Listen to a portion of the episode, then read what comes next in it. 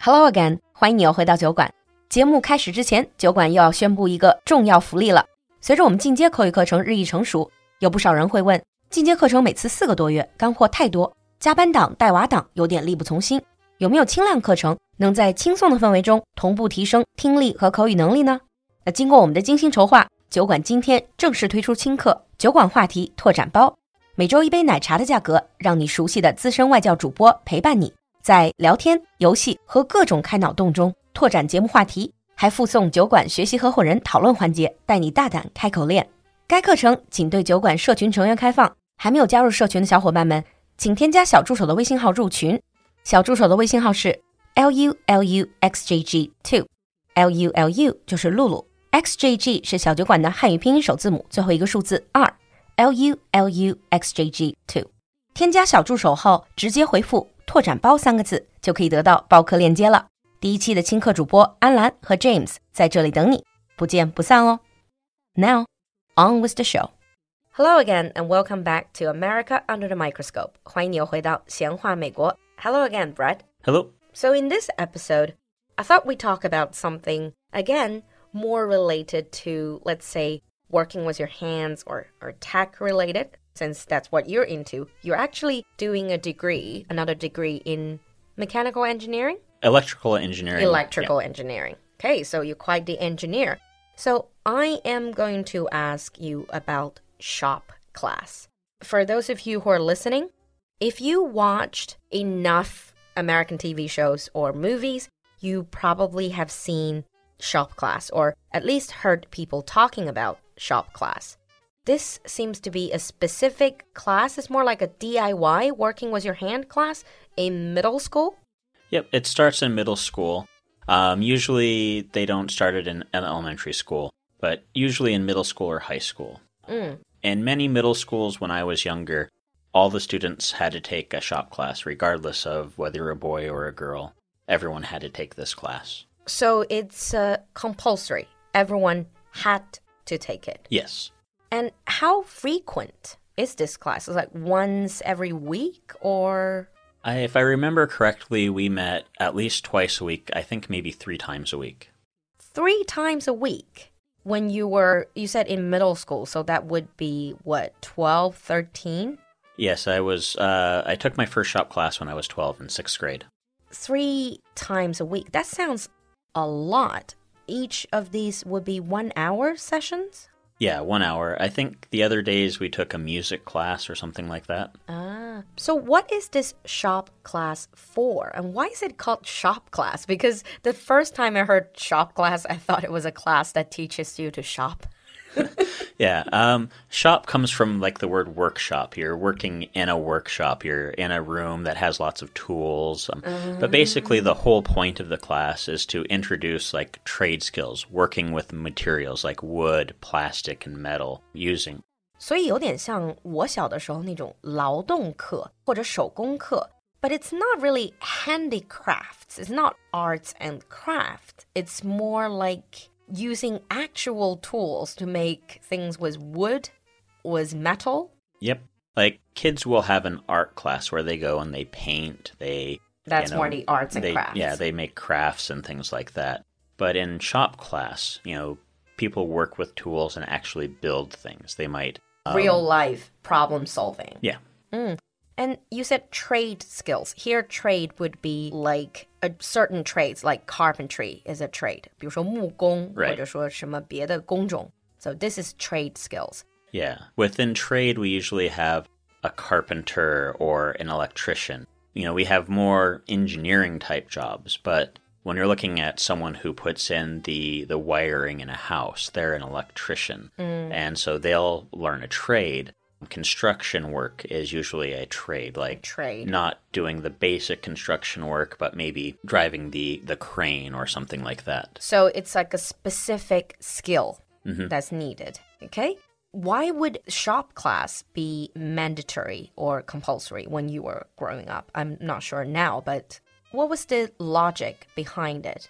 Well, most people didn't go to university. It would maybe be half of the students went to university the other half of the students would they would actually go out and have a trade. And so usually by the time you were done with high school, you should have the ability to have a basic understanding of one of these trades. So you could go off and be an apprentice. It's more vocational education, 职业教育的一部分 then. Part of it is. Okay. What do you actually do in shop class? First of all, how big is it? Usually it was a normal size class, about anywhere from 20 to 30 students. And do you have a specific room for shop class or is it just Yeah. any?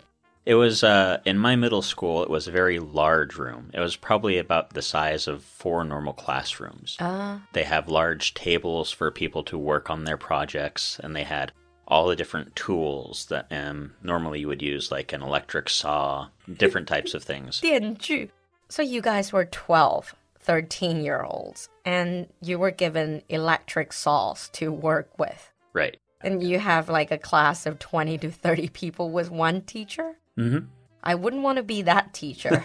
Yeah, the teachers were usually a little bit more strict, and so if someone was using the table saw, they might be right there watching it while they were while the students were using the table saw. But my teacher, he was a little bit more relaxed, you know, he would be off doing something else while a student was using the, the table saw. have you seen accidents happen? Never with the table saw, but with like other things, like maybe a hacksaw, someone cut their finger or something like that.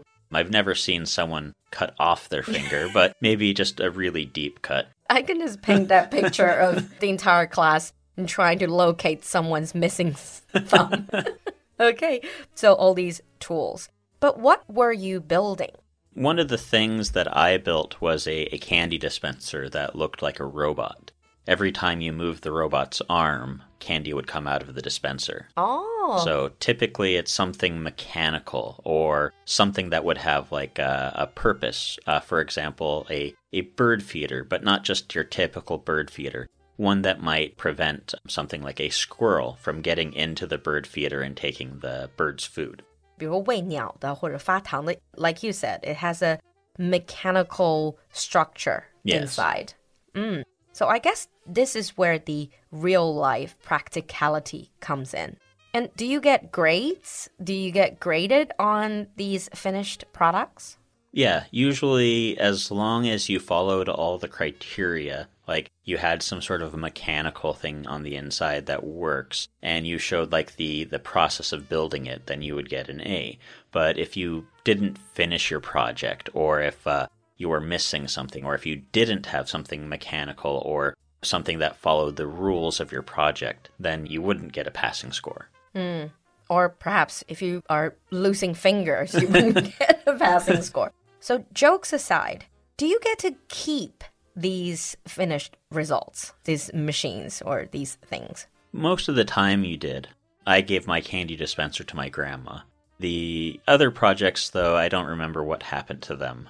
Usually you keep them. It depends on what you're doing as well. There's some clubs and things that might work in the in the shop and build something and then sell them and make money for like a party or something like that. Ah, I see. So, that was all about when you were growing up. Mhm. But shop class, I would imagine, with the whole technology these days, with AI, computer, with the internet, shop class wouldn't be too much up to date nowadays, would it? Right now, a lot of middle schools have forgone the the shop class. A lot of times, when they're building a new school, they won't include this type of uh, facility with inside the school itself. So a lot of schools don't have this particular class. They might have some after school activities related to STEM, where they might do computer programming or work with 3D printers and things like this. Remind me of uh, STEM again. It's science, technology, Science, technology, education. I no, was engineering, uh, engineering, and then math. math. Yeah. Ah, okay. So now it's more obviously up to date. And perhaps it's also because shop class can be quite costly and just the space alone. Yeah. A lot of the higher cost programs like music and shop class have been cut in many districts just because they are they do cost so much. They might have music clubs and things like this or orchestra, And a lot of times, if you're in that, you have to have your own instrument already. So, So schools, because they're public schools, they wouldn't pay for that. yeah, in the past, they would. They would have a lot of instruments, but nowadays they don't. Mm, I see. I think that wraps up today's episode. In the advanced episode about shop class, we're going to get into this topic a bit more and talk about gender gaps, perhaps, and also the role of design and technology in the American educational system. We'll see you next time. Thank you. Bye.